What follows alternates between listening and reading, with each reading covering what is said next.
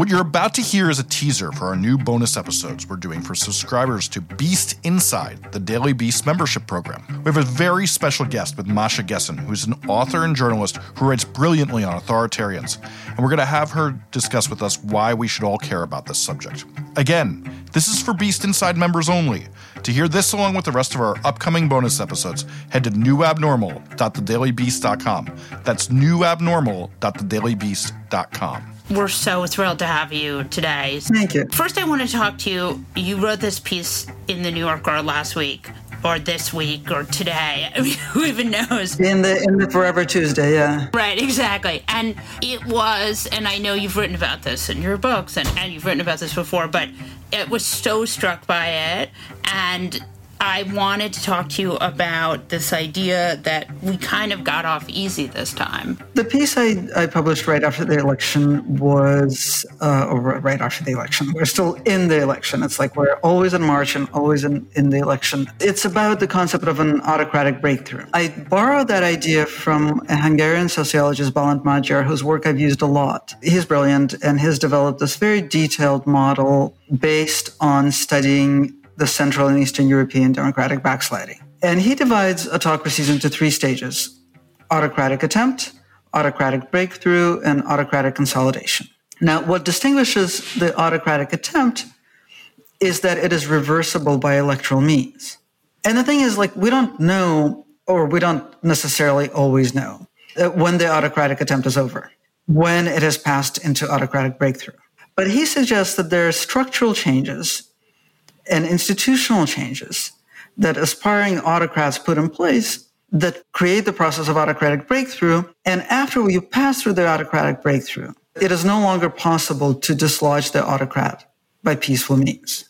So what he looks at is what he calls the vertical of vassalage, which I think is a beautiful term.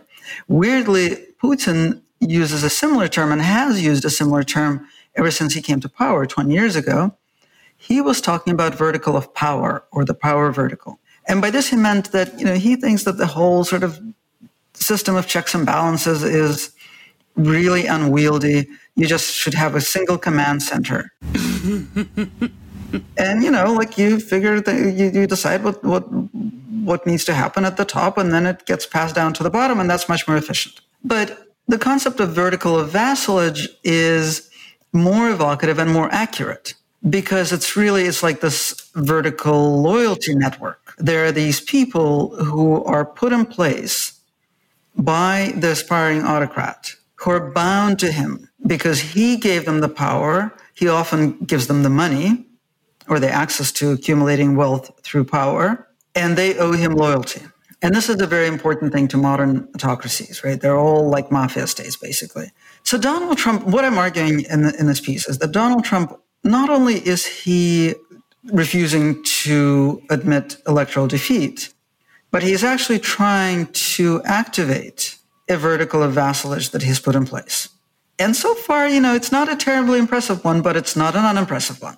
What he has done is he's created these these verticals that you can trace, you know, from Trump to Mitch McConnell to all the judges and three Supreme Court justices that Mitch McConnell got through the Senate. Or you can trace it through uh, from Trump down to Bill Barr and the Justice Department that he's turned into his personal law firm or personal law enforcement agency and private law firm. ACAST powers some of the world's best podcasts. Here's a show we recommend. Hi, this is Kimi Culp, and I'm the host of the All the Wiser podcast. And on my show, I interview people who have survived things that most people can't imagine solitary confinement, cults, electrocution. We really cover it all. These stories are sensational, but ultimately, these stories are inspiring. It's rewired my brain to think differently about human connection and our potential to change on the other end of hard things. You can find All the Wiser on ACAST or wherever you get your podcast. New episodes drop every Wednesday starting January 6th.